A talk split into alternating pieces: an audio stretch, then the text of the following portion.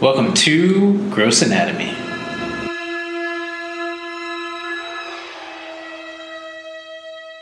I think the name of this podcast should be Dr. Cohen in the car. But um, all right, are we live? Yes, we're live, Dr. Cohen. Yay, We're live. we're live with Gross Anatomy. Gross Anatomy podcast, our Valentine's Day edition, where we discuss the sights, smells, sounds, medicine, and how it pertains to pop culture, movies, TV. We even uh, review podcasts. We have interviews with directors, with artists, musicians, a lot of doctors from a lot of specialties. Wow. Wow, you're adding to our intro. Is that because it's Valentine's Day? It's because it's a special Valentine's Day episode. I just thought I'd include more people. Valentine's Day. Nice. We're giving more love. It's all about love, right? Exactly. Nice. And who are you? I'm Lauren Taylor. And I'm Dr. Jason Cohen in the car again. Cohen in the car, MD. Cohen in the car.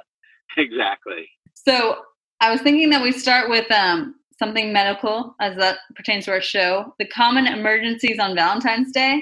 I bet you. Ooh, I love that. That's I know. great. Common emergency uh, emergencies on Valentine's Day. Mhm. Okay.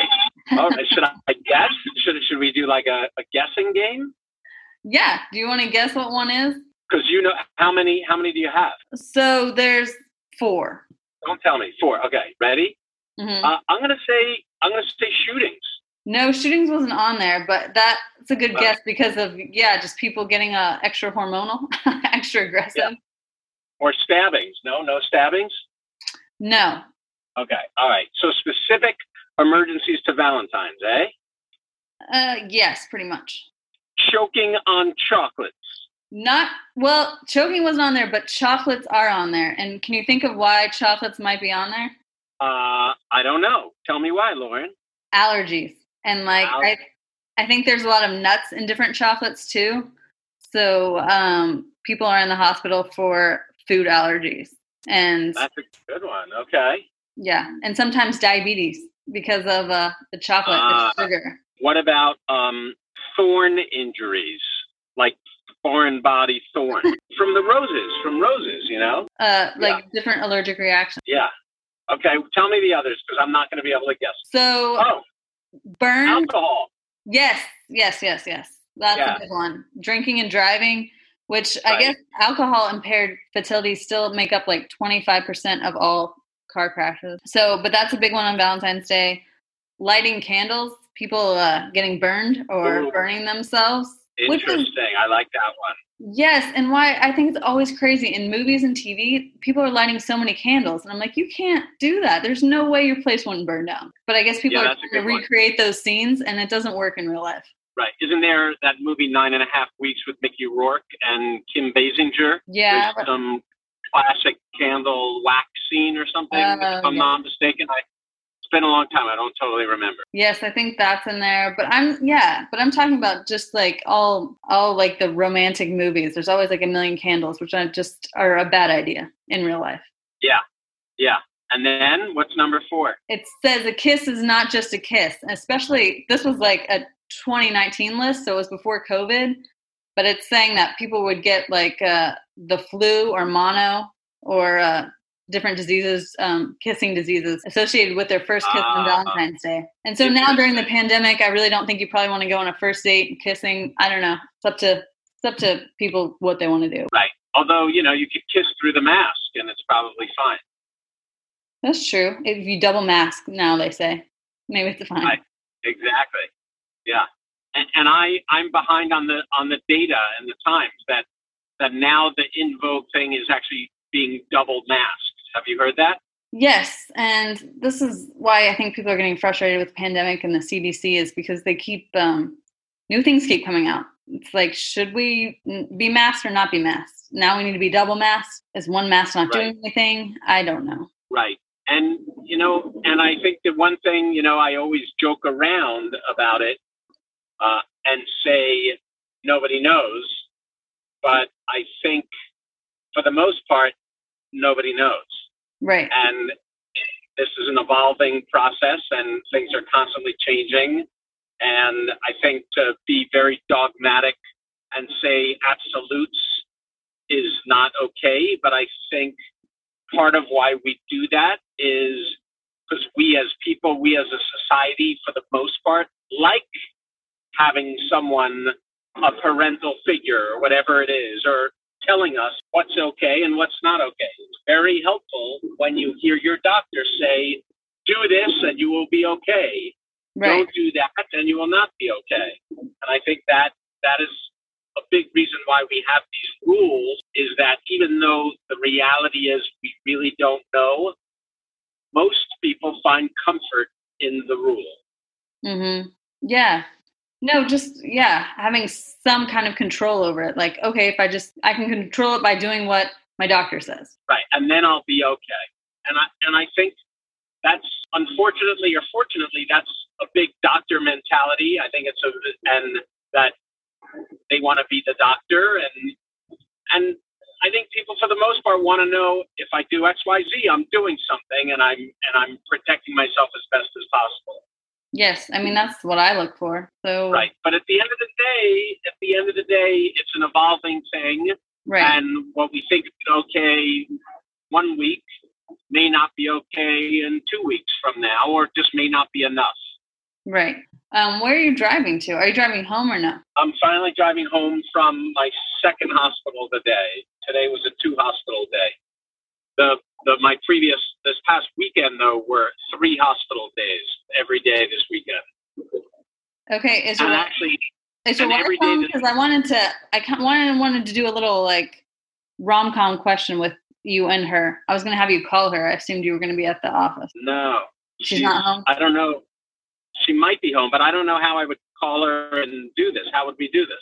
No, it's okay. Um, I What was did you want to do? Say I something could I could play both roles. Can I play both roles? No, like um Parks Parks and Rec on an episode they have um something called Know Your Boo. And I was going to ask you what your favorite rom com is. And then I was gonna see if you could guess what your boo's favorite rom com was and call Bernice to see vice versa. She could guess yours. Like I just wanted to see, I thought it'd be funny. I don't know how big of a rom com fan she is. So it could be it it could be any romantic movie. It could be a rom dramedy, it could be just a I think- romantic movie. I think actually I now I've just thought about. I think she would probably say when Harry met Sally. That's what I would say. Yeah, That- That's I think she would one. say when Harry met Sally. That's what I. That's what I'm thinking. Okay. It would. It would certainly be one of the first ones that come to mind for her, and Mm-hmm. it's and we've talked about it, so that would be my guess. And then what about yours? That would be up there too, and is it's not a rom com, but it's a you know, and she might also say it if she realized it. Princess Bride also is another That's great. good. That's on a lot of lists. So I looked up. Yeah. Um, there, BuzzFeed has a list for favorite rom com movies by state, and Princess Bride was um, some states' favorite movie. just some interesting, ridiculous trivia. So, Princess Bride, Mandy Patinkin is one of the lead characters, and he plays a doctor. Since this is a medical podcast, he played a doctor on a show that didn't do that great. It came out the same time as Grey's Anatomy, and obviously Grey's Anatomy is still killing it. He came out in a show called Chicago Hope. And did you ever see Chicago Hope? Yeah, I thought he actually won an Emmy for it. Like I thought it did do well, and then he backed out. I think Chicago Hope may have come out when ER came. It it either came out at Grey's Anatomy or ER. It might be that dated a thing. I don't remember. And Chicago Hope did well for a few seasons, but Mhm. whatever the Like, other yeah, show that came out parallel, it, it definitely did not measure up as much. I but I bet- love Man. I bet it was Yeah. ER. It might have been ER. But Mandy Patinkin uh, was great in that. He was a singing surgeon, and and so I I like that a lot about him because I try to be a singing surgeon when people allow me to sing, but not everybody allows it. And then the other little bit of information with the other movie, Harry Met Sally. Did any of those characters from Harry Met Sally ever play a doctor? A little bit of trivia for you. What was Meg Ryan was something? Yeah, was Meg Ryan a doctor in City of Angels? Very good. It was Exactly. yay! I was right. I was like, I can't Meg picture Billy Ryan. Crystal being a doctor, but I think she was one No. something. Meg Ryan, exactly. In City of Angels with Nicolas Cage, played a doctor. Exactly. Yes. Very good, Lauren. She was a bicycling doctor. Right. New York's favorite rom com, according to BuzzFeed, is When Harry Met Sally, which makes sense since it takes place there. What do you Right. think um, California's would be? The favorite rom com of the state? I also like Love Actually a lot. That's like on, Crazy, yeah, that's on a lot I like Crazy Stupid Love. I like. I like. Oh, Mhm. La La Land. La La Land. I didn't see that one on there. Um, California. I mean, this wouldn't be for you, but this is for me. Clueless is like a great. Oh yeah. I but I. Yeah, that's a fun movie. I don't. I don't think of it like that though, in terms of like favorite rom com. But yeah, no, that was Paul Rudd. Yeah, and I think a lot of these are like basically where the movie was shot because it's all Beverly Hills and Clueless. Right. I'm trying to think what there are other. And then like. Pennsylvania, Val- Silver Linings Playbook. Isn't there? Oh, that's a great one. Isn't there a movie? Is it Valentine's Day with um, Ashton Kutcher? I never saw that. I heard it was really bad. I if it's the movie I'm thinking of, I actually liked it a lot. He's a florist, and I think it also takes place. Yeah, there's a scene in the Venice canals. I think it's also a California movie. I guess I shouldn't say anything, but I haven't seen it. Valentine's Day. So you would recommend the movie Valentine's Day? Yeah, it's a cute movie if it's the movie I think it is. I think Bradley Cooper's in it too. Yeah, I think it's a lot of Uh, celebs. Yeah, it's a fun movie if if I recall correctly. Well, February is also American Heart Month. So, something to be aware of in February is that one in three adults in the United States have high blood cholesterol, which is a risk factor for heart disease. So, what can you do about that?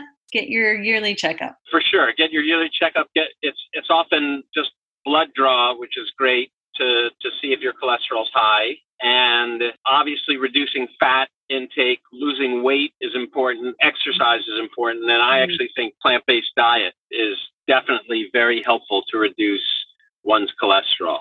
Yes, absolutely. So, take care of your heart this Valentine's Day, this February. Very true. So I was thinking this morning for some reason uh, of a of an early story of mine on my road to becoming a doctor, and I just I don't know if it's appropriate to anything, but I I figured it'd be a fun story to share. I remember the first time I drew blood. I was a third year medical student. Was the first time I drew blood on a patient, not on a. Uh, as a second year, I think we drew blood on each other uh, to practice one time. But the first time I drew blood on a patient was the very beginning of third year of medical school. So I was basically 23 and I was in Staten Island at Staten Island University Hospital and I was on my OBGYN rotation. And there was one patient uh, who had gestational diabetes. She was healthy otherwise, but during her pregnancy, some women develop super high sugars from the weight gain of pregnancy and, and there's other assorted abnormalities related to it. But at that time, now it's easier to check constant sugar checks, but for whatever reason, we were doing blood draws frequently to check her sugars, to check them to make sure she was okay. She was admitted on bed rest. I think she was in the hospital for other things too, but she needed frequent blood draw. And I was told as the student, okay, one of your things that you have to do is draw blood on this patient.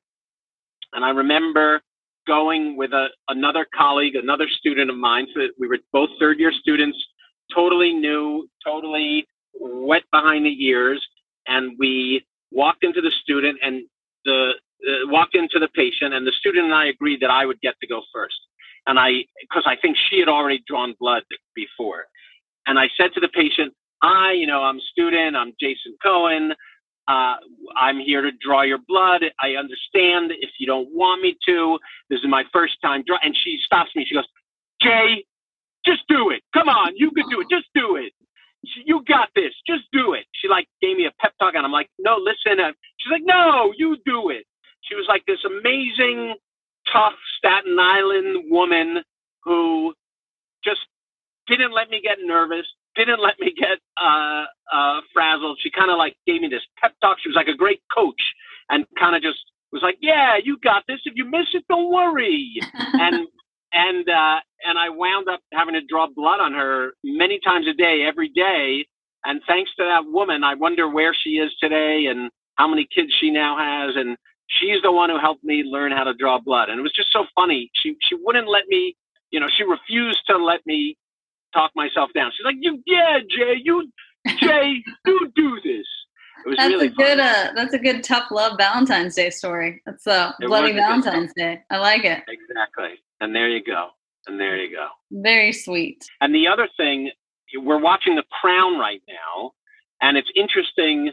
The the Queen of England had four kids, which is a remarkable that she was the queen and had four kids, although she has a life of luxury. But I think at one of her childbirths, they just totally sedated her and put her out, and the next thing you know, she woke up and had the kid and didn't even have it. And it's interesting now. Clearly, that's that's not done. You the women are awake and push. And for her fourth child, they actually show her pushing to have the child. But it was an interesting to watch that first scene, uh, the when she had her first child, of her getting an IV, being knocked out, and then oh hello, here's your child. So that's really dangerous for the child, is what you're saying. It's dangerous for the child for sure because it's they're not pushing the child out, so they have to do they have to actually deliver the child, whether it's with forceps Ugh, or yeah. or or whatnot. So it, it might take longer, and there may be injuries, brain injuries, and, and things like that. Okay, that sounds horrible now. Because at first I was just like, So, yeah, so you could just be sedated, and then all of a sudden the kid's there. You don't have to do any of that pain pain management. Well, that's the stuff. That's a C-section. Yeah, that's true. But then it's Yeah. pain after, I guess. Yeah, yeah. So you're still watching The Crown. You're liking it? The fourth season? Yes. Actually, we ba- we started watching the fourth season, and then we said, you know what? Let's stop and start from scratch. So I think Ah, we're in the I'm so beginning. glad Of the- you did. That is Yeah. a good show. It's worth it. So thanks for joining us to Gross Anatomy, everybody. Thanks for joining us. Happy Valentine's Day. Happy Valentine's Day, everybody. That's it for this week. Thanks for listening to Gross Anatomy, and be sure to subscribe to our podcast so you can check out more episodes on the evolving sights, smells, and sounds of medicine. Gross Anatomy is not intended to be a substitute for professional medical advice, diagnosis, or treatment. Always seek the advice of your physician or other qualified health provider with any questions you may have regarding a medical condition.